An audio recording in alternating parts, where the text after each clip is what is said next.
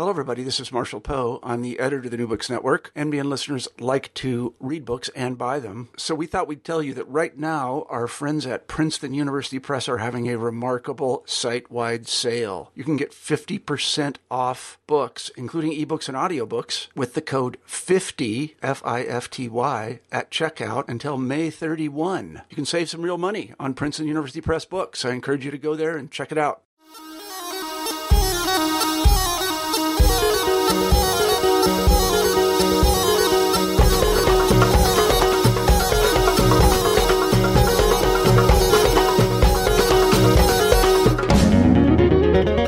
This is New Books in Middle Eastern Studies. I'm Banafsheh Madani-Nejad. My guest Carlotta Gall was a lead reporter on the New York Times team that won a Pulitzer Prize for reporting from Afghanistan and Pakistan in 2009. Her new book, the culmination of 12 years of reporting in the field, is called The Wrong Enemy, America and Afghanistan, 2001 to 2014. In the book, she claims that the Pakistani government, the so-called biggest regional ally of the West in the war against terror, was in fact misleading the West in aiding, controlling, and using jihadi groups like the Taliban and Al-Qaeda for its own purposes. She suggests that the ISI, Pakistan's intelligence service, may have known that Osama bin Laden was hiding in the country and had provided protection to him and his family. Carlotta Gall, welcome to New Books in Middle Eastern Studies. Thank you for having me. I'm wondering if we could begin, um, if you could begin by saying a few words about yourself. Um, how I'm I'm just really curious. How did you get interested specifically in Afghanistan and Pakistan? And as I'm you're in Tunisia right now, so I I I might even say Middle Eastern politics in general. I think it, it started in a combination of ways. I was actually a student of Russia and I, I read Russian at university and, and French. And um, I went to the Soviet Union as a student in the 80s. And it was just when Russia had invaded Afghanistan. And that was one of the big topics of the time.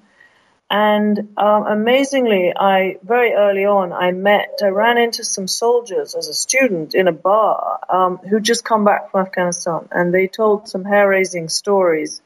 And it was, of course, still the Soviet Union, and that was um, so it was a fascinating insight. At the same time that I was there, my own father, who's a British journalist, television journalist, um, was actually in Afghanistan with the Mujahideen and he was gone for several months. In those days, there were no sat phones. We didn't hear from him. And I knew he was in the mountains there trying to get the story of what was going on because it was very much a closed war. It was hidden. Uh, it was very, access was very difficult. And so I was intrigued, you can imagine, as a student to see both sides. And from then on, I was fascinated. It became, you know, Afghanistan became Russia's Vietnam, if you like. They had terrible casualties. They did terrible atrocities. It was just a quagmire that drew them in for 10 years. And then they had to fight to sort of get rid of and get out of. Um, and I really do believe, having studied Russia, it, it then helped precipitate the end of communism. It was such a, uh, an important event in the late Soviet history. And so, and then to see it from the other side through my father and then later myself, to see all these refugees. It was the biggest refugee problem of the time.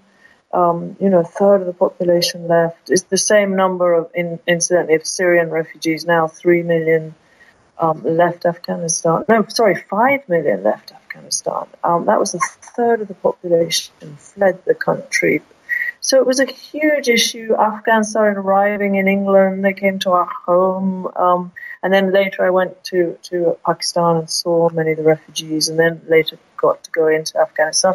And so I was fascinated. Um, but also the Afghan people and the Pakistanis who hosted them were so engaging and that immediately drew me in. They're, they're hospitable, noble, generous people. And then they were getting caught up in the most horrific events which then changed the history of the world. And so, you know, I then later became a journalist and who could not be drawn to this country. Um, and so, of course, when I knew it quite well by the time of 9-11, you know, I put my hand up to my editors and said, hey, I know this place. I've been there. I know all of the players. Um, they didn't realize at first quite my connection, but when, uh, when I did go there, it, it uh, I just I just knew so much already um, that I I actually you know came to, to the reporting very easily and did quite well, and then they asked me to stay, and I stayed and stayed because I was so intrigued by the country, the people, and and you know this this incredible long war that's eaten up that country and that area, um, and then to see America get involved in in a similar long projected war as uh, as Russia had been in, uh, you know, I, I was I was hooked. You know, I've I've I was in Iran. In fact, I was in Abadan, the city where the Iran-Iraq war started. And I was a kid. I was just nine years old, and I've always been fascinated about the effects, the long-term effects that war has on a population. And I mean, I didn't really the the war, the Iran-Iraq war that I experienced maybe the first month was pretty intense, but after that we went to to Tehran and it was pretty low key uh, for the most part. Um, I can't imagine being um, an Afghan um, in Kabul, for instance, and uh, having lived through the 1980s and the 1990s and the 2000s and since you've been on the ground or you were on the ground for as long as you were living with the Afghans, how would you describe the long term effects? I mean, I, I, understand I'm asking a very general question, but, mm-hmm. um, and I'm, I'm sure that it's different from person to person or sort of class to class. And could you yeah, say something? But it's the whole it? it's the whole nation, and that's what's so incredible. And it's it's so many generations now because they they all get married quite young, they have children, and so you've already got um, the third generation, as it were, that's been constantly at war, that's lost people, and so. Um, you know, some of the some of the kids that, that come and work with us, either as interns or trainee journalists, we we've had a bureau now for, with the New York Times uh, since since 2001, and so we've we've trained up a lot of young journalists, translators who've gone on, and and when you hear their stories, sometimes they're very young and they don't know so much. But when they start to delve into their own history, sometimes they start to go back and interview their grandparents. And it's just unbelievable the layers that, that are revealed. Um, and that their fathers come out with. And so you'll you'll have um, you'll have generations where you know the grandparents disappeared under the communists, and then the father was um, you know tortured under the Russians or disappeared in you know as a mujahid lost and um, and then you have the next generation of uh, often then women suffering under the Taliban trapped in their homes or, or teaching secretly. Um, and then now you've got this generation of the 10 years that I was there um, suffering, you know, threats from the Taliban, trying to get educated, trying to get jobs, um, having to flee their home. So it's just unbelievable to, to see the generations have lived through this and how they all protect each other or, or advise each other. It's just heartbreaking. Um, but of course, what it does is it, it's really created a very, very nervous nation, I think. They, they all live for the short term. They all, they're, they're very clever. In fact, they've learned how to survive. They, they sit on the fence. They avoid politics, um, in, in many ways. They, they manage to make friends and networks on both sides of every conflict to protect their families. So, it's um, it's it's fascinating to, to actually see how a nation survives through it all from experience, and and it's heartbreaking. Is I wonder if it's even apt to talk about something like ethics in a situation like this. I I think it, I think it is because I think there are some over the years who have behaved despite the, the horrors have uh, behaved so honorably and, and correctly and tried to raise their families and so you meet every day people like that, and it's so impressive, and they're so brave. That so so you never fail to be impressed. Every interview you do, you know, you see some terrible horrors, and there's you know we all know that there's some very unattractive things about Afghan society. You know, there's the situation of women and children and so on is is appalling, and and and then what the outsiders have all done to the country. Um, but but you meet almost every day someone who just impresses you by their simplicity or their honorability, and so um, and their their dignity in in poverty or in, in difficult circumstances. So it, it, ethics definitely remains there, and um, what what of course is impressive about Afghanistan is it's a deeply religious country, and and people actually live by their beliefs, which, which is really impressive to see. It becomes pretty clear uh, from the very first few pages of the book that reporting in this region, the Afghanistan Pakistan region, was at times a serious threat to your life. I also read you wrote something in the New York Times yourself that you recently lost a close female journalist friend and found out that another one was seriously injured in Afghanistan. This is while I think you were touring in the uh, in in the West uh, for your book. What is it like? What is it like being a reporter, more specifically a female reporter, in such a uh, dangerous, hostile environment? I mean, this is uh, war. I, you're a war reporter. I realize that, but um, I guess when I when I think of day in day out, I, I have there. There's almost uh, for for us normal folks, um, it's it's really hard to imagine how losing friends, and you talk about that in your book, to losing friends and coworkers year after year, um, day after day, sort of being on the ground what does it take for someone to be able to sort of push through that, not become a ball of anxiety, depression, sort of? How do you maintain your calm, your, your sort of center, your power? How do you stay grounded? Yeah. How do you keep working? Well, I think that's the key. Actually, you keep working. Um, I think I've been lucky in that I'm. I, I learned early on, and it was actually when I was reporting in Russia, in, in Chechnya, when I first started doing war reporting, um, full, full sort of full on, that I could actually do it, that I, um, that I was not easily panicked, that I could keep pretty centered to the job, that I could, you know, the main thing about war reporting is you got to get the story, find out what's going on, and get back and file it, send, you know, write it and send it to your office.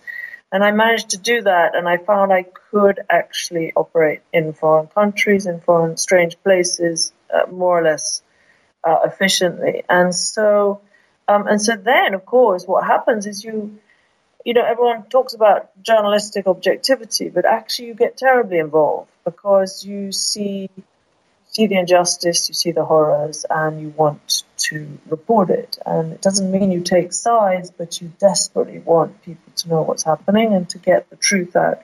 And you know, all, all journalists learn that one of the first casualties of war is is the truth, is objective facts. And so it became terribly important in every conflict I've been in to to relay what's happening so that other people know, so that uh, politicians can make well-informed decisions.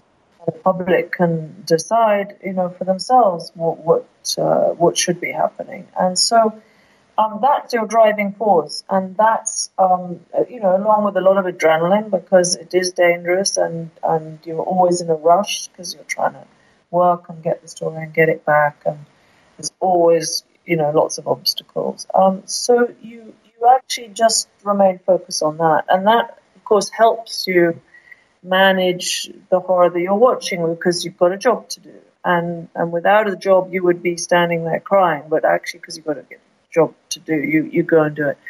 Um, I think in the long time it, term, it, it really wears you down. Um, and so you have to, you know, recognize that and take time off or, or um, find ways to, to alleviate um, that. Uh, but I think really, you because you believe so much in the job, and I think every foreign correspondent and every war reporter really does. Um, that's why you do it, and that's why you keep going back. And of course, you, you want you want to help the people who you're you're witnessing um, and get their story out. And I, and as I say in the book, certainly I wanted to be a voice for the Afghans because I was well aware that they are um, a, a, pretty beleaguered, poor nation that not many people do listen to. And um, certainly the Afghan civilians in the conflict and the villagers out in, in very remote areas uh, weren't being heard. So I, I really wanted to record their experience and, and their voice. Did you get a chance to come across or, or have conversations with American soldiers or uh, NATO soldiers? Were you ever at all interested, or did you think that that was sort of taking away from uh, what your focus would be? Would you, were you ever interested in telling their stories and sort of bringing um, them into the picture? Yes, and I think, I mean, one of the things about the war is it became so dangerous um, because of the Al Qaeda element, the Taliban, Taliban's hostility to foreign journalists. It was very difficult to report in, whole areas of Afghanistan after a certain time freely in the countryside. So, in anywhere south of Kabul after the, the first five years, you could only travel with the military, the American military, or with NATO. Um, uh, and then you would have to go on an embed, you would be um, attached to an army unit, and you the troops. And so, of course, you lived and ate and slept with them, and that meant you were in very close proximity and you, you saw their side of the war.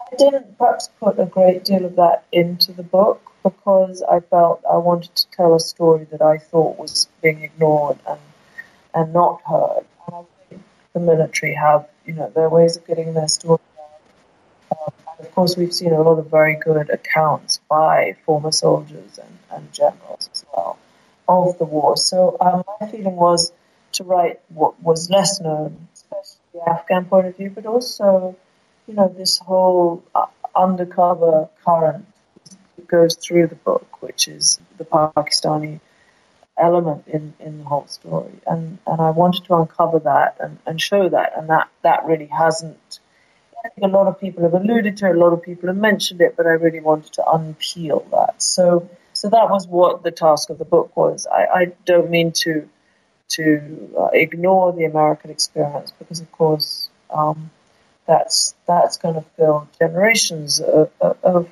books and, and research papers because it was, in the end, the longest American war to date.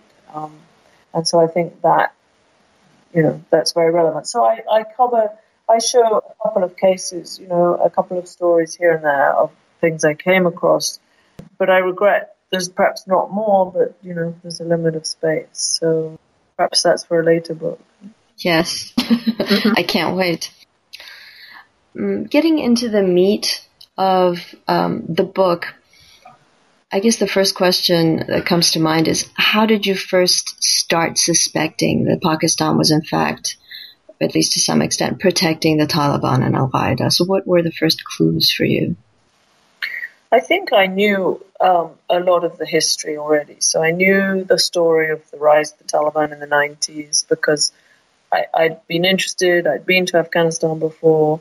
Um, so I knew the level of involvement. Um, and actually, from the beginning, I remember trying to, you know, trying to unpick some of the things that I witnessed. The the um, the flights that evacuated a lot of the Pakistanis at, at right at the time of, of the first, you know, the first months of the American operation.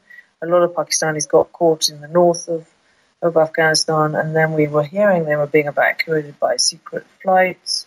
I came across a lot of Pakistani prisoners and interviewed some of them up there in the north. And so already that was intriguing and, and tantalizing because you couldn't quite get enough. You couldn't quite put your finger on it. Um, then there were Pakistanis who ended up in Guantanamo. We couldn't interview those, but you, you tried to unpick those sort of stories. Um, but it really, I think, came to gel when I went to Quetta in Pakistan in 2003. And that was because I started hearing the Taliban were there. You could you could see them, you could interview them perhaps. Um, they were milling around in the bazaars more and more frequently. So I traveled there with with a local um, translator and reporter, and of course we and with some Afghans who helped me find them. And they said, yeah, we'll take you along. So they take me to this, you know, main intersection in Quetta. And they kind of, they're nervous. They know they've got to hide me a bit because I'm a foreign journalist. And so I'm in a, in the back of a minivan with curtains around, a bit like a woman goes in purdah. Um, but then they brought these Taliban figures over to me who, who sort of chatted through the window. And and it was fascinating because the Taliban were all milling there and it looked just like Afghanistan under the Taliban when they were all freely moving around in their big black turbans and you know they, they have a certain attitude and a certain style of clothing and and it just looked the same as they always were and um, that was that was fascinating to see them and then in fact they were quickly told to stop talking to me and we were told to move on, which again was an indication of there, there are people in charge here. They, they're, they're, sort of politically controlling this group. Um, so then, it, you know, I became more and more intrigued. So I followed up. We managed to get more interviews in, in houses, and, and and I started to piece together what they were up to. And it was it was fascinating because they were sort of in hiding, but they were starting an insurgency. And and then I I followed it from there and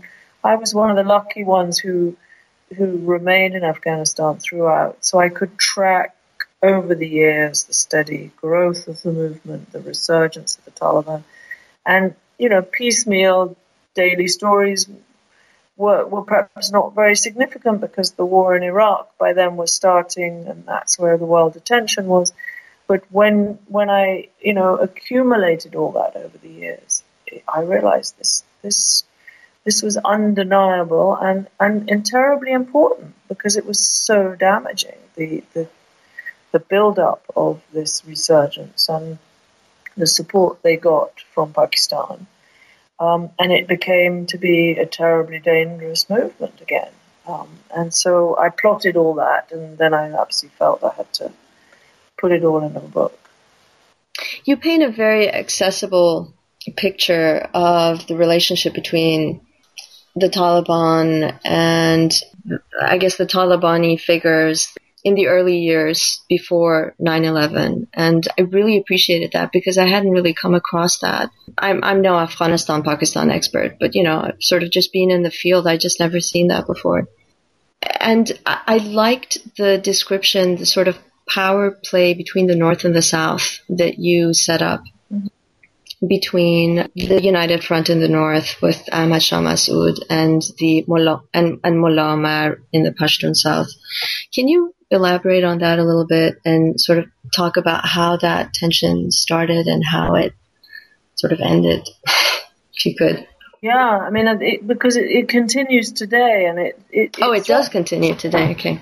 Yeah, I th- well, I think so. And in that, you know, luckily we've got now a united government in Kabul. Um, but it threatens to divide the country. And Afghanistan is an amazing country in that people they're not separatists, but but the divisions became aggravated under the Taliban, and it's ter- I think terribly damaging for the country, and and so that's partly why I felt so. Um, so alarmed by what I was seeing that the, the Taliban was resurging and the the the, the divisions were being aggravated, and it was being aggravated by the neighboring country. In fact, the two neighboring countries, Iran also did its damage um, in the 90s, but actually was, I think, much more constructive in these years, ironically, when America was there. Um, but Pakistan um, aggravated the thing. So what happened was you, you had in the 90s a civil war. You had terrible um, after the Russian invasion and after the departure of the, the Soviet army, you had all these militias groups that had been fighting, the Mujahideen, who'd been fighting the Russians and, and successfully saw them off. But they then, of course, with very little help from the outside world, turned in on each other. Um, and that was aggravated, I think, by the neighboring countries who all wanted to support their particular group. And and you see the danger of that now. You after a conflict like that, on that level, you have to have a great deal of international help to control things and support. So what happened was that the Taliban grew up out of that chaos, At first, they were supported by many people because they seemed to be God fearing, straight, not corrupt, honorable types. And, but very quickly it turned into a southern group that was trying to dominate the country. And Pakistan aided and abetted them and encouraged them to conquer the rest of the country. And instead of making what we would call a unity government, they encouraged them to just conquer the north. And of course, the northern groups, which had become powerful in their own right during the war and had had their own fighting groups, fought back and resisted. Um, but there were some terrible massacres. There were terrible, uh, you know, atrocities. You know, as the, the thing went to and fro, um, and and many people in the north really suffered from that. That was a terrible time. Um, there was, you know, incredible hunger at one point. There was a famine. People were dying all over the place. The Taliban would sweep through and uh, and send people fleeing to the mountains and killing and burning and um, and they laid waste to fields and vineyards. It was really, really a, a horrific time. And then the, sometimes they would be pushed back. So um, that really aggravated the Pashtun South with from you know, between the divide between the Pashtun South and the northern groups, which were um, they're also Sunni, but uh, there are some Shia groups. Um, but also they were just ethnic divisions. They were ethnic Tajiks, Uzbeks, Turkmens. Um, so Farsi speaking as opposed to Pashtun. Now, Afghanistan has always had those divisions, but it had never really become so damaging as during the Taliban time. And that legacy remains. Um, and so um, it was easy, I think, for the, the Pakistanis to whip up that Pashtun solidarity um, after the American invasion and use it to try and say, you know, this government is illegitimate, the, they're American puppets.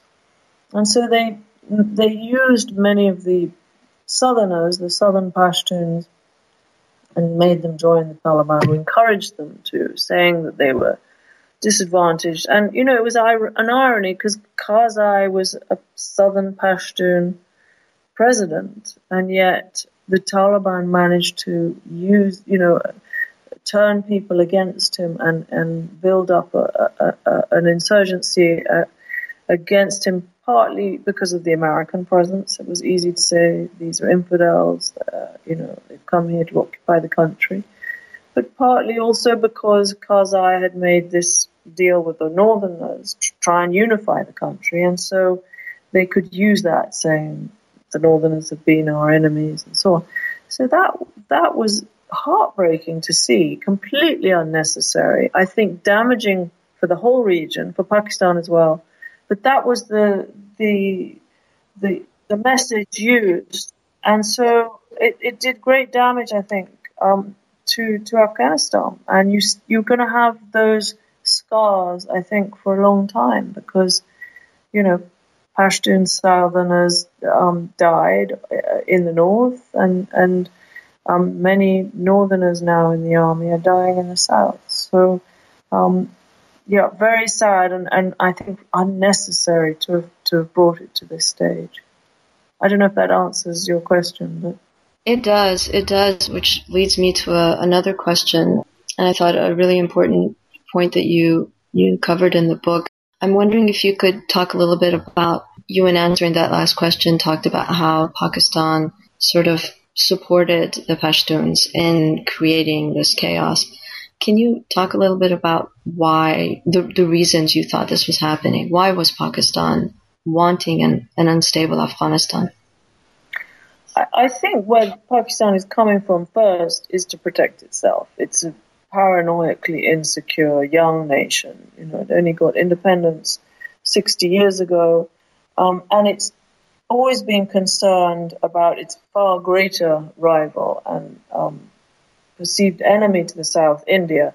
And so Pakistan is paranoid about being encircled. And so Afghanistan, which is on its western border, it's always feel, felt the need to dominate so it can have a sort of soft a soft and uh, well, it calls it, it has a term for it. It calls it uh, strategic depth, but what it means is a, is a sort of either a client state or a buffer state that is guarding its back and preventing it from being encircled uh, by India. So its its obsession has been to control the strategic depth of India. So, so Pakistan's obsession has been to control Afghanistan in its own strategic interests. It thinks um, to to have this buffer state or to have this strategic depth of security on its, you know, western flank, and that made it look for proxy forces among the Afghans that could be controlled and supportive of Pakistan. And so it naturally looked to the Pashtuns who, who live along the border that, that is the Durand line, which creates the, the boundary between Pakistan and Afghanistan. And, and they have that, Pakistan has its own Pashtuns um, it, on, on its own side. So it was obvious to co-opt the Pashtuns along the tribes along the border to be friendly. And so when it saw the Taliban rise up, Pakistan very quickly latched on to this force to co-opt them. Uh, them. And I think they they just overreached themselves. They thought these these guys are great. They're out, they they can be friendly to us. Um, they're the they're the right people to run the country. And of course, they weren't the right people because they were they they were very fundamentalist and and um, backward in their their outlook that suited Pakistan, I think, because they thought they could control them better. But of course, it meant that they weren't acceptable to the world, but also they weren't acceptable to many Afghans, especially in the north and in the center. Um, so the whole policy backfired, but that was Pakistan's driving aim. Now, other people will say, as you mentioned, that they wanted to keep Afghanistan unstable. I think there's a bit of that, but it was more so that they could dominate them. They wanted to keep them in their place, under their thumb, more more so they could dominate what is their poorer, less educated neighbor, after all, and less populous. You know, Pakistan is a much much bigger country in in terms of population. So it it was more of a, a colonial attitude to their their poorer, smaller neighbor um, that they wanted to dominate. And I think they don't want them to get powerful, and they didn't like them to have powerful friends in, in the form of NATO and America for the same reason, because this was Pakistan's backyard, and they wanted to control it. And, and that's why Pakistan objected so strongly to America's presence and the whole presence of NATO forces in, in the country next door. What do you think the effect of the Taliban and Al Qaeda presence has meant for, I guess, Pakistani culture and Pakistani politics within Pakistan? It's been incredibly damaging, and I think for anyone like me who's who's been visiting Pakistan for over 20 years, it's it's very very sad because uh, what, what we've seen, and I mean, no one wants to dictate to a country how they should be, but what we've seen is this this steady um, radical uh, Islamization of Pakistani society, which, you know, after all, after the British Raj, you know, was very educated, very forward looking, very open country, and it's become steadily more and more closed and more and more extreme. And, you know, anyone who knows Pakistan, it's an incredibly hospitable culture and, and an incredibly relaxed form of Islam. Um, it, you know, it's a mostly Muslim country, but they have Christians. They had they had some Hindus. They're less and less nowadays.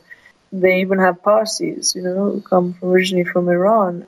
But those that that the tolerance of that sort of South Asian, very uh, relaxed attitude towards self and relig- person's religion has become less and less tolerant and uh, more and more extreme in its Islamist um, thinking, and that that's been incredibly sad to see because, of course, what's happened is the the culture has has been warped, and the state adopted this attitude of supporting jihad and supporting the training and indoctrination of, of uh, jihadi fighters, including many from foreign countries who passed through Pakistani madrasas and that has just created this this unbelievable movement, uh, which is spreading across the whole region and spreading, you know, uh, into the Middle East, or, or you know, coming back and forth from the Middle East, because of course some of it came from the Middle East,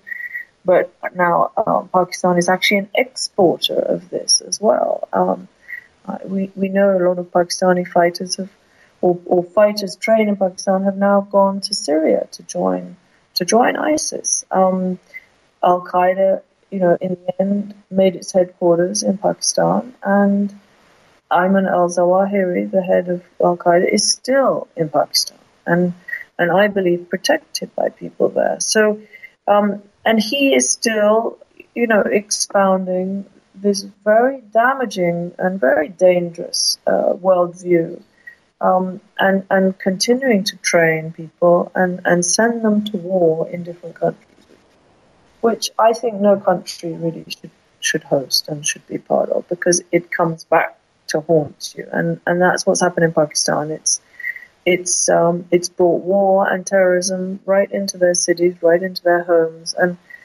I think probably the, the hardest thing for me has been to interview families whose sons have been now we're hearing about it all over the world, but in when I was doing it in Pakistan, it, it was less well known. But they were, you know, people's sons who were they thought were in madrasas getting a nice religious education to, to turn into probably mullahs and teachers were going off and fighting and then turning out to to be suicide bombers and never coming home. And the parents were absolutely amazed. They had no idea the type of radical teaching their children were getting. And um, they often didn't know where their boys were. And they, you know, the first thing they would know is someone were telling them, your son's Shaheed, you know, martyred um, in Afghanistan. And these were Pakistani parents who didn't even know where their sons had been had been for the last few months. So so that was appalling to learn and to see the suffering um, and the fear of these families who were, just couldn't control this radical Islam that had invaded their communities. And um, that was that was one of the most shocking times of the reporting in Pakistan, and, and it's still going on today. So I'm, I'm just wondering of the decision makers in Pakistan, the ISI sort of decision makers or the generals or even the religious establishment. I guess in the beginning and now, what, what percentage, I mean, I don't need you to give me numbers, maybe you could sort of describe what percentage actually supported this interpretation of Islam, the Talibani interpretation? I mean, was it completely a political move on their part, or was it was there some was there something more? Yeah, I think it'd be hard to say a percentage, but I think what was clear there was there was, there was a level of state decision making in it. Um, so uh, right from the time of, of, the war against the Russians, the ISI believed that this was the important way to go to train mujahideen to fight what was then the Soviet threat. After the Soviets left, the Pakistani ISI continued that policy and decided to keep training and keep using proxy forces for their own foreign policy. And so they sent them to Kashmir to fight, to try and wrest part of Kashmir for Pakistani control they sent, they continued to send them into Afghanistan to dominate that theater of war. So they just and figured fact, they were good soldiers, ideological yes. soldiers made good and soldiers. And they were yeah. what, what the Americans call force multipliers. When you have you have your standing army, which is there and costs a certain amount, and then you have many many reservists, if you will, who are these mujahideen, these these men who who know how to do a, a, a an insurgent type of war, a different type of war, but are very good shock troops, extra troops, force multipliers, the Americans would call them, um, in case of any war, or but also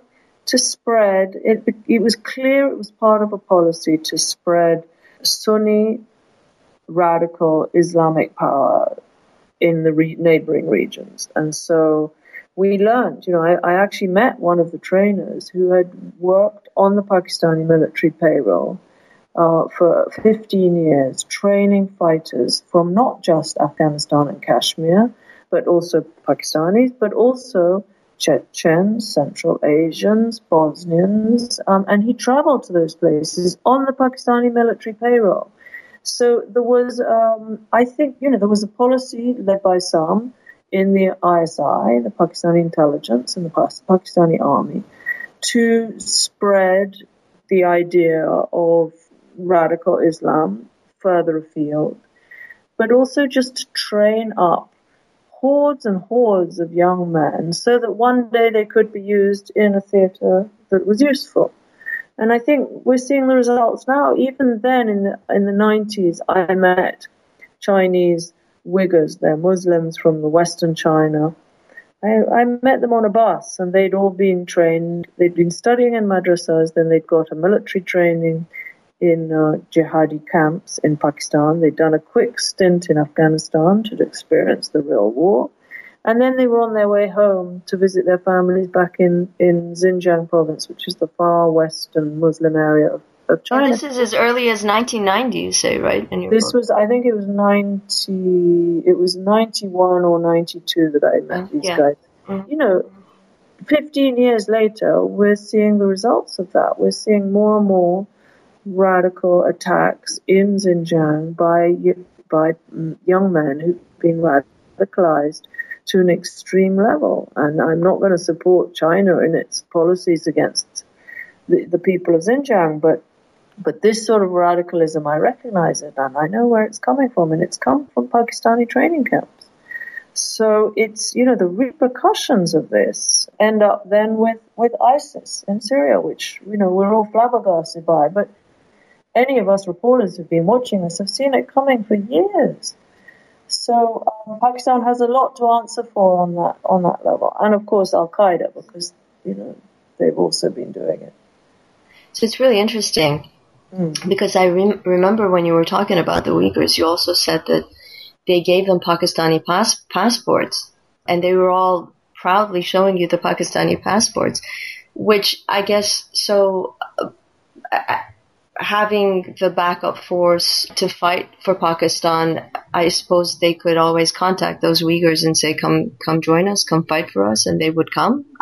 I, I, I guess what I'm missing is why would why would Pakistan? I sort of see maintaining a force within Pakistan that could be manipulated to fighting in Kashmir or India, but I don't. I don't. I guess I'm. I'm a. I guess I'm not uh, I'm missing some information as far as why the dissemination of the ideology would be happening as far east as maybe China or the Chechen region or yeah, I think I mean I think there are some more extreme than others. So when you read if you read the book uh, The Bear Trap, um, which is a fascinating sort of self-revelatory account by a Pakistani uh, Major General, I think, as to how they how they fought the war against the Russians. So and how they trained the Mujahideen. Um, and this was the time when, obviously, the, the American CIA was in, in coordinating with uh, the Pakistani ISI to train the Mujahideen um, to fight the Russians. Um, but you also saw in that book the the desire of the Pakistanis to go one step further and to push into the Central Asian states of what was then the Soviet Union. And their feeling was then you're fighting a war, so you, you push into where it hurts your enemy. And so that was their aim. Um, but what was fascinating when, after the Russians left and the Soviet army withdrew from Afghanistan, Pakistan didn't stop. They kept doing things. And we, we few reporters who, I used to go to Central Asia quite a bit because I was based in Moscow in the 1990s. We were aware that the preachers were coming in and the radicalization of, of the very, you know, very simple uh, Muslims from Central Asia in those countries who they'd been living under communism. They really didn't know what was what was coming. And a lot of them fell for it. A lot of them were very impressed with these foreign preachers, and um, and that was a that was a calculated aim of the Pakistanis and, and of course Al Qaeda and also the Muslim, the, the various Muslim preaching parties. So um, it was it, it was all of them jumping on onto that, and I think that comes from this uh, general trend in which you've seen in Pakistan, and I think it's driven a lot by the Gulf Arab states, especially Saudi Arabia in those days, to, to create a Sunni bulwark against Shia Islam. And that's where you really see the, the support that comes into Pakistan, which is enormous from Saudi Arabia and, and the various Gulf Arab states. And they, they give all the money for all these madrasas and the spreading of Wahhabism. And um, it's a sort of an obsession. I think it's a result of having too much money, but also an obsession to counter the theocratic state that that uh, was in Iran. And and you know, you could say it comes from paranoia or it comes from aggression, aggressive, hegemonic desire, whatever it is. That's what's fed this um, this spread of, of radical Wahhabism. So in the book, you talk about how the U.S. military commits cultural blunders during the period that you were there. And could you tell us some examples of those? I enjoyed reading those because I always wondered how situations, how I, I could, I, I just, it, it was very difficult for me to imagine untrained, culturally untrained soldiers sort of amongst everyday Afghans. I always wondered what what the result would be. So I, I, enjoyed reading those parts. Could you give us some examples of those? Well, I don't know. The, my first reaction is, oh, the you know all the awfully sad things that happen. You know, the horror of some of these elders uh, who got arrested early in the in the early stages, and um, you know, was... I guess I should, I should, I should. So I'm, I'm dividing this question into two. Okay. I'm sort of talking about um, the issue that you bring up of proportionality, and also at the same time cultural blunders. Yeah, I mean, address those together separately, whichever way you you think is is best. I'm trying to think of what what cultural blunders that. Um, you, you, for instance, you talked about sort of the, the female space, the sort of interior and the and and how soldiers would not a lot of goodwill was generated by being insensitive to uh, the space that females sort of were supposed to have to themselves and yeah i mean i think i, I don't know what training the americans were given very early on but it was very you're very it's you learn it very quickly when you go to Afghanistan. But um, people guard their women very strictly, especially in the rural conservative areas. The women always stay inside. They're always veiled in front of strange, especially strange men. As a woman, of course, you're very lucky because you can go in, you get invited inside the house, and then you see you know, the, the, the, women's quarters. And then there's always a guest room or a separate space where the men will receive outsiders or male guests who, who aren't allowed into the inner sanctum.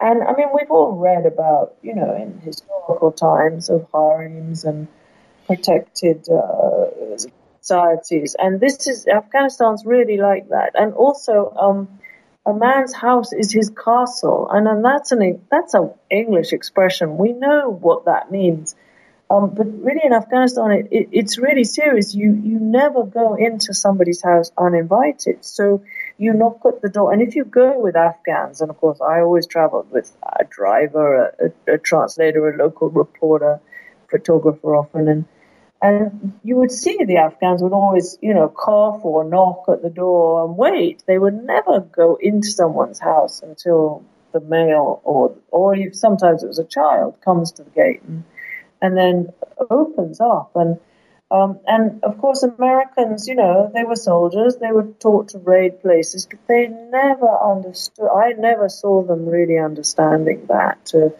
to take care of the, the sensibilities. And I think, you know, they felt we're here to look for terrorists, so we um, we can't be waiting for, on people because they'll run out the back door.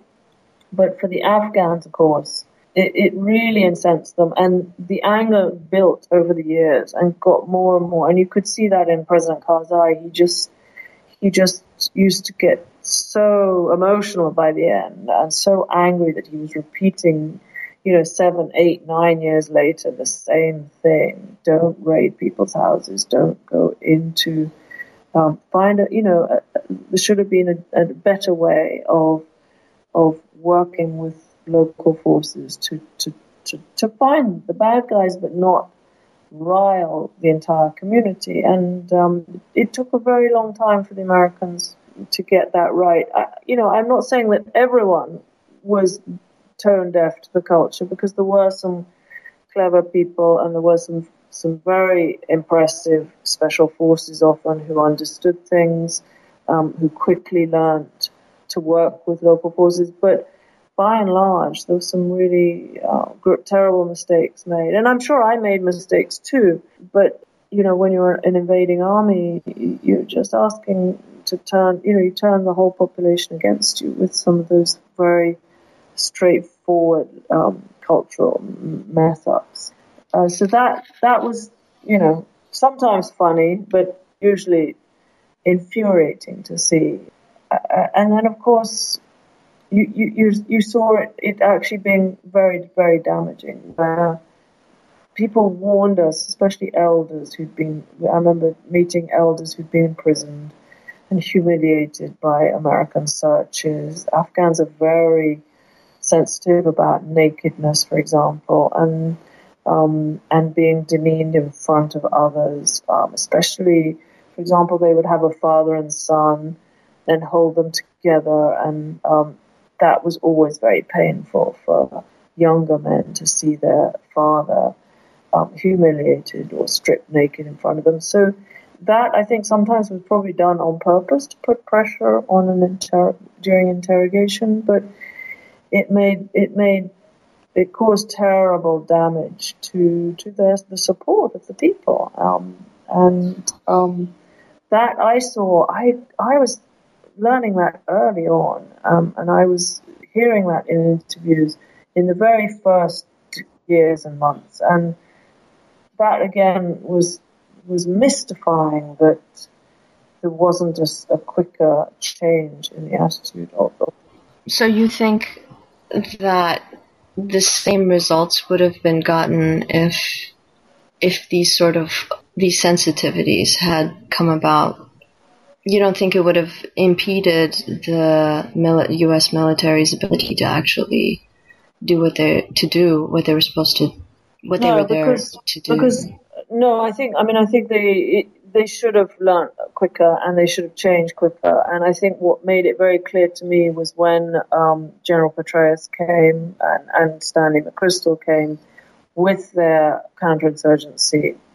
Some people call it a strategy or a, or a plan they got it. They understood how you, you defeat an insurgency, which is not with an invading army, foreign army, and not overwhelming force, which had been the policy before, or with counterterrorism raids. It's actually by um, it, it's it's a, by a, using a whole what they call a holistic approach of every everything. You use force, you use fighting, you use intelligence, but you also use the community and you use above all local forces. Um, and so, you know, Petraeus absolutely mobilized, like he did in Iraq, uh, a massive increase of the Afghan army and security forces and police.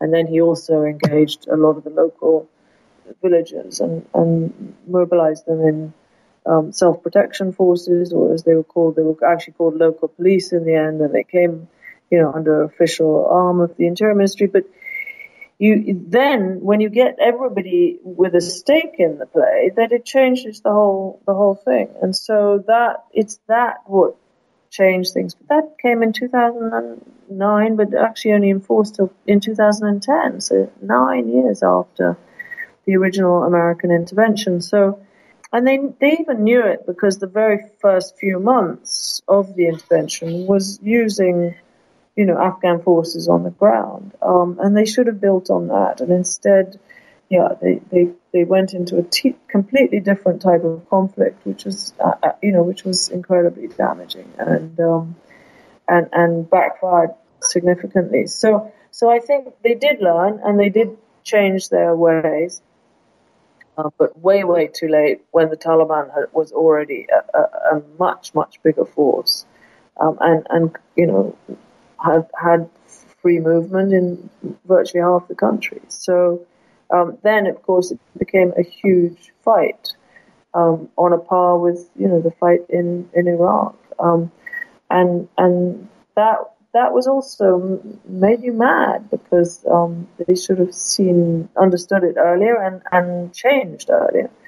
Um, and of course, the problem was that they were so busy in Iraq that the best minds and forces and attention was all there, rather than in, in Afghanistan. Right. So the person of Hamid Karzai keeps coming up, and one of the things that I enjoyed um, about your book was how cutting it was, how candid it was in its criticism of Pakistan, but at the same time how how compassionate it was with you know certain American military figures, most certainly with the the Afghan population.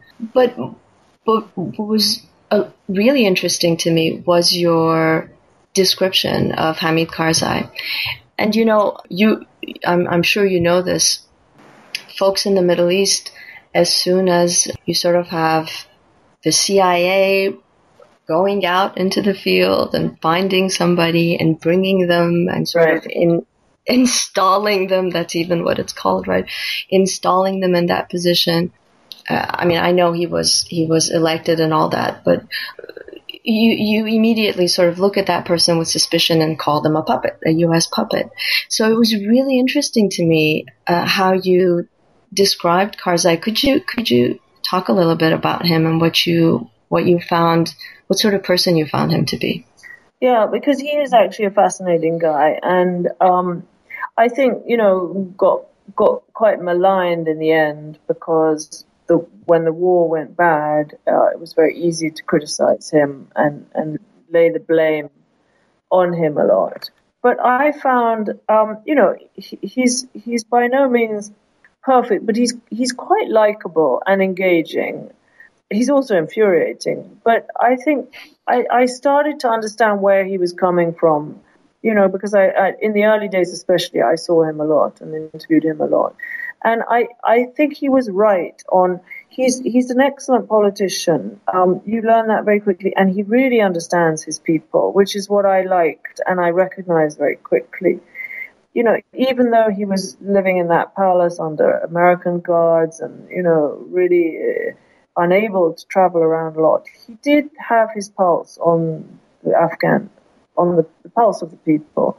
And and so um, when he talked about the civilian casualties, the the the, the mistakes the Americans were ma- making, that was sincere and that was he was correct.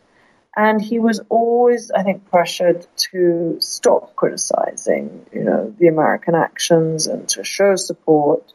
And that cost him a lot politically. And then I started to see he, you know, he he started to realize that and he started to get really angry because however much he talked about the main issues, which were go to the source of the problem, you know, it's in Pakistan, stop killing Afghans, stop abusing Afghans, you're turning the people against you.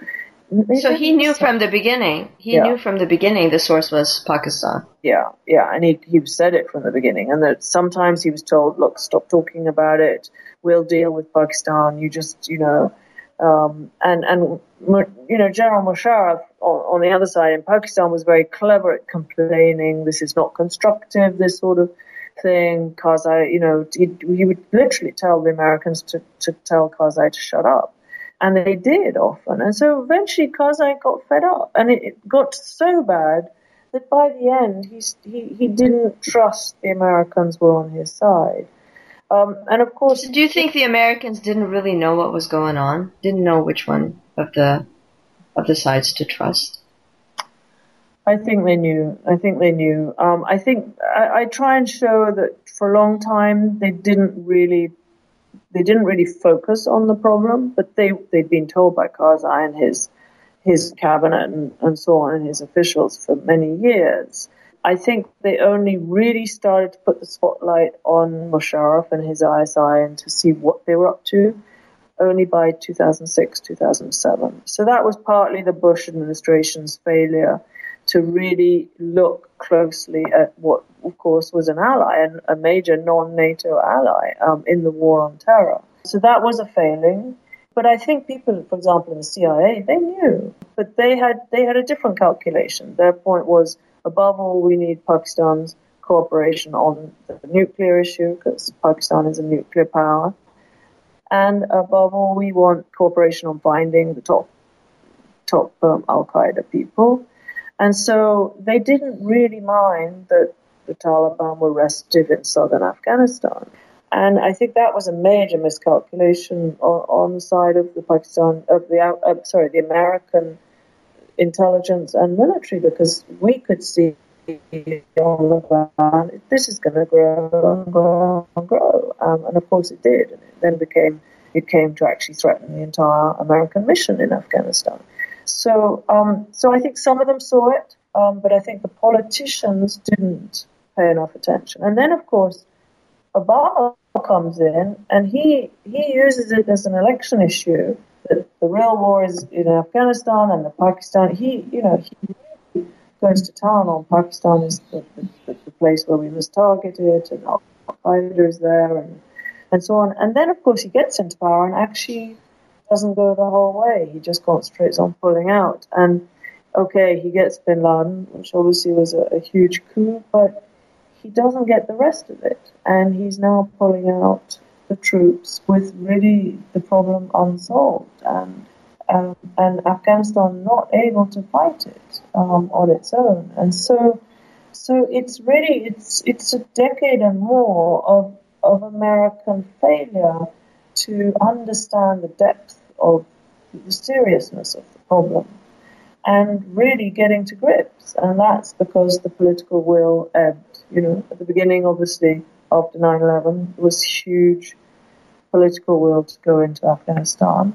Uh, but when the when the war became went wrong and it got too long, um, the desire was to get out and just leave it. Um, and and it's unfinished, and that's that's a real tragedy for the Afghans because you go in, you know, you mess everything up.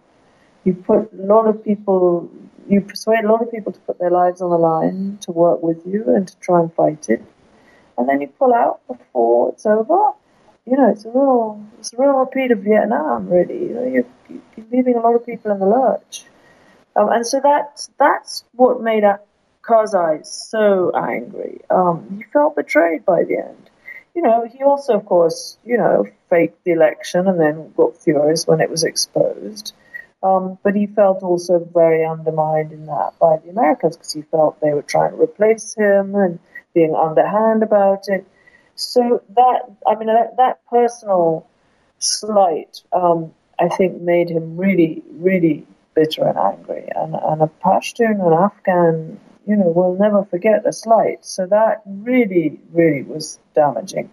But in the end, I think he could not, he was really hurt by, he could not accept that the, the civilian cost that the Afghans bore and the failure of the Americans actually to go to the heart of the problem, which was in Pakistan. And it, you know, in Pakistan's state policy, it wasn't just that they had a you know, an uncontrollable problem in their tribal areas. It was because the state was pursuing that policy. And that hurt him bitterly because in the end he realized that for the Americans, the Afghans were less important than the Pakistanis or the Pakistani relationship. And that I think he really didn't forgive. And so I tried to show that because in the end, towards the end of his time, I think a lot of the reporting on Karzai was, oh, he's off on his rock, you know, ranting again and he's saying extravagant things. And I had to show what was behind, what was in the man behind. And he's certainly not perfect, but I think he, he had right on his side a lot of the time.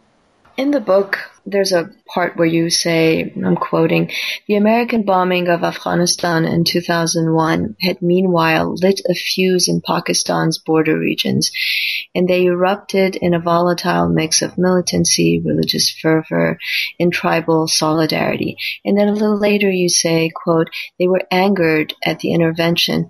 So reading this, I immediately it just made me think of the intervention that's taking place in Syria and Iraq today. Mm. And, you know, the charge that, that responding with vi- uh, to violence with more violence can only create even more extremism. What would you say to such an assessment?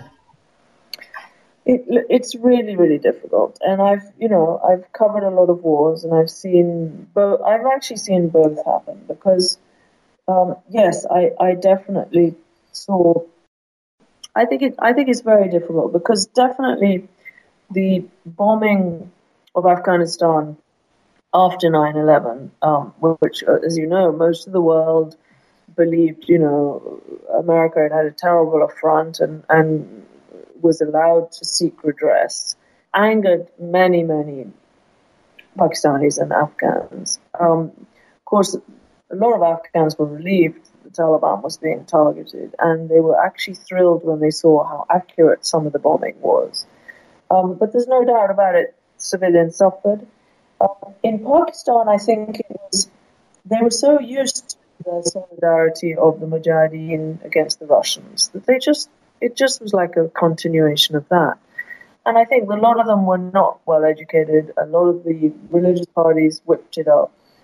It was spontaneous, but it was then used. So when you see that, you see how people are used. Um, what is the solution? You mustn't play into the hands of the radicals um, and and allow that. So of course, bombing any country, you're gonna you're gonna upset people, um, and you're gonna turn a lot of the people against you.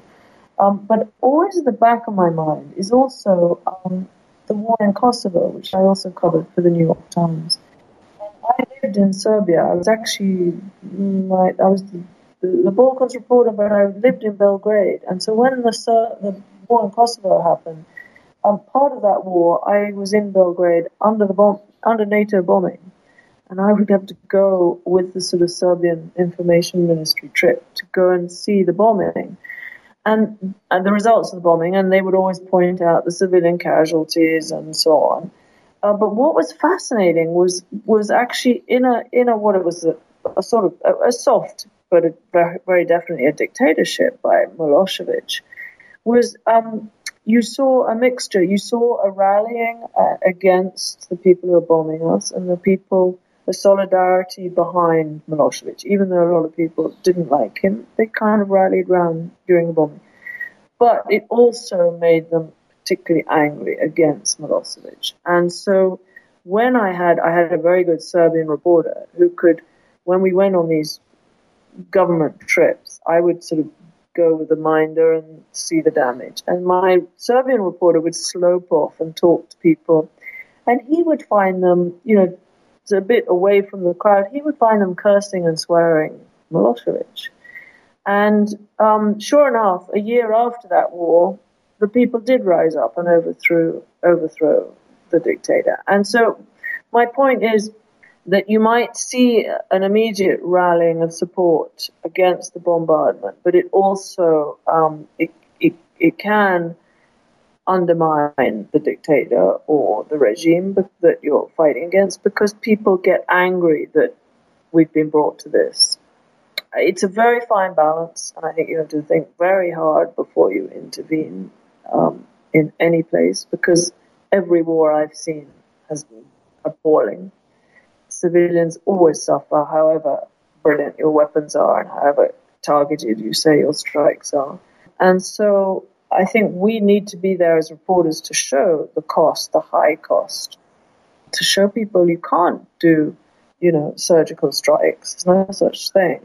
But at the same time, I do real, I do see that there are some regimes that are so, so harmful to their own people um, that in some way we have to find in the world to stop them or to alleviate And so I'm one of the people who says the drone strikes in Pakistan have been remarkably effective. And I think um, Pakistan has been able to whip up the, the anger against those if if they are well done and if as we've seen more lately they've been more careful about more specific about their targeting and more careful about only doing them away from civilian areas and so on they they can they do have a place and they can be effective so I think it's it's. I've always found it a difficult line, but I have um, I have seen that the drone strikes in Pakistan's tribal areas, um, contrary to a lot of the press um, reports that they're killing civilians, that they're whipping up um, anger.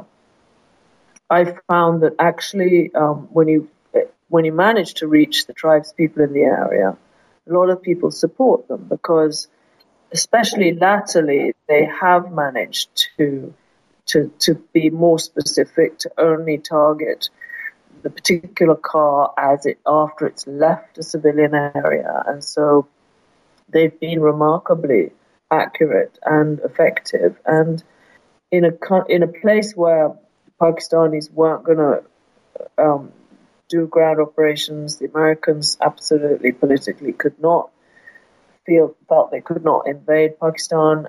I think there is a place for some, you know, strikes like those drone strikes, um, and I think they have been effective in disrupting Al Qaeda and, and the camps and so on. But I think you, I think we we have to be terribly careful because I've I've really never seen any bombing campaign that hasn't hurt civilians. So I think, however brilliant your weaponry is, you, are always going to hurt people. Um, and so you have to be be terribly cautious. I think about airstrikes, but but at the same time, I do feel, you know, if if they'd moved earlier, uh, you know, early intervention is another thing that I would say it often can save lives. Um, and my feeling is earlier movement against uh, the Taliban or earlier dealing with the Taliban before they had this resurgence was, of course, the much, much more sane and sensible course to leave it so late so that it becomes such an enormous problem. You could argue the same with Syria.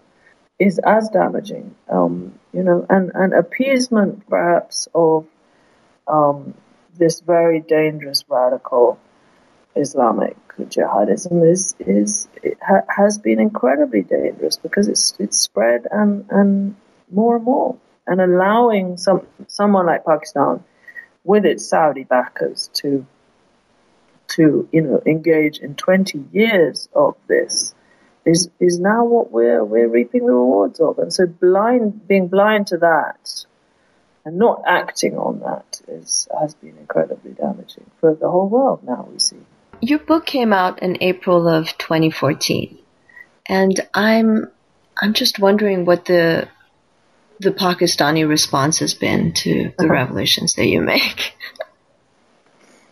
Actually, better than I don't know what I was expecting. Um, it's the the Pakistani reaction was amazing actually when it first came out, and, and as in India as well. Um, huge huge reaction um, because you know I had a it, it serialized in the New York Times magazine, especially the Pakistani elements. So it was on every talk show that week. Of course, mostly criticism, but it was talked about, so it was out there. And then, of course, um, there's a, a there's a mag, there's a newspaper there that runs has a partnership agreement with the New York Times, so they were supposed to run the magazine piece in a big front page weekend edition, and and they lost their nerve. Um, those editors were under extreme pressure, so they instead they, and they couldn't change it or insert something else, so they just ran a huge blank white piece of white space on the front page. So that was, you know, that was again talked about. Um, and that was, you know, a sign that this this was dynamite. That the editors were too scared really to have a a very critical piece on the ISI.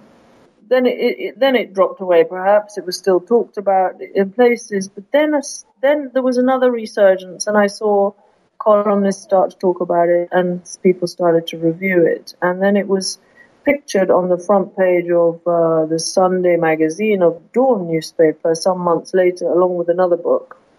Um, a colleague, Abu Siddique's, on um, the Pashtuns, and and that was also great to see because just to have the cover out there. Um, and the other great thing about Pakistan is although I I can't go there anymore. I know I, I don't even apply for a visa. I, I won't get a visa, and I know they're extremely angry about, with me, and probably there might be people who'd want to do me harm. At the same time, the book is in the bookshops, so you know Pakistan. Really? Yeah, the the media don't dare touch certain topics, and um, the talk shows that did talk about it uh, often denigrated it. You know, they, they, they talked about it, but they poo-pooed a lot of the, the especially the anti-Pakistan stuff. Um, but it, it, it's also, you know, not a total censorship, and so in the bookshops it's been there. So, so by and large, um, yeah, not too bad. Um, no, no Pakistani publisher is asked to, to publish it though. Um, that's a long way off. So, um, you know, um, the good and good and the bad. But I, I, really felt I had to write it for future generations, if not for immediate. Um, people need to know, and I and I have had you know a nice reaction from Pakistani journalists who who dare to say so. So so I think it was worth worthwhile, and I think. Down the road, you know, people will study it, which is good. What about the U.S. reaction to the book? That was also, you know, quite gratifying because it, it made quite a fuss with the, the main, you know, claim that that the Pakistanis knew that bin Laden was hiding in Abbottabad in a house and that the ISI had actually placed him there and had a man in charge. That was that was a new claim and of course caused quite a stir. Um, and I think um, what is quite gratifying is that you know after the uh, the original sort of fuss and and the, you know I did a couple of weeks going around and talking. Um, since I think I got a lot of reviews, but since I think the it, it, you can see that people have actually read the whole book because that was just the Pakistani element, and now in the months since, I realised, you know, that a lot, a lot of the other arguments which were left out in that in that first book tour, um, you know, the issues we've talked about of the proportionality of the American fight, um, the, the, the, failure to understand the problem um, for so many years, even the, the handling of Karzai. That I think that's sinking in because I see it referred to in places. I see um, people coming back to those issues. So that's that's gratifying because, you know, all, all an author wants to do is open a debate or put some ideas out there. Um, and um, and then of course the other the other thing that is close to my heart is to examine the situation of journalists in Pakistan, um, you know, which is partly why I start with getting beaten up and how to try and point out how difficult it is to report on these issues for Pakistani journalists, um, and that has got a lot of notice as well. So that that's really important because that's you know a, a very very tough issue for uh, working journalists in Pakistan, and, and we need to keep keep battering away on that. Carlotta Gall, we've taken so much of your time. Thank you for giving it to us. And is there is there something that we left out that you'd like to add before we have to say goodbye? Um, I think you've covered pretty well everything, haven't you? I mean, I think just that that last point um, about the, the, the, Pakistani journalists. Um, I really believe if they hadn't been intimidated and controlled in the way they are, and it took me a long time to quite understand how much the ISI um, manipulates and controls the media and individual journalists. And I think if they hadn't, if that hadn't been the case, you know, they're well capable of finding bin Laden and finding Mullah Omar, who's still there, you know, and and Zawahiri, who I always hope to find myself. But um, I think, you know, the Pakistani journalists are well capable of it, but they're intimidated, they're threatened, some of them have been killed trying to work, and some a lot of them have had to leave the country. And I think that um, I really, I'm glad that in my introduction I, I, exposed that and showed quite how bad it is because um, they don't deserve that. Um, and you know, the, I think the policy is redundant of, of supporting and hiding Al Qaeda, and and the Pakistani journalists shouldn't suffer for that. So, so that actually, I'm very proud that I managed to get that in. Often, as a as a reporter, you you don't reveal how we work and and the dangers we go on. But but I'm now glad that I did that because I think um, it's a very important issue that, that needed airing. Thank you for your time. Thanks and all that you do. Thank you for having, having me. Thanks for talking. All right. Bye bye. Okay. Bye.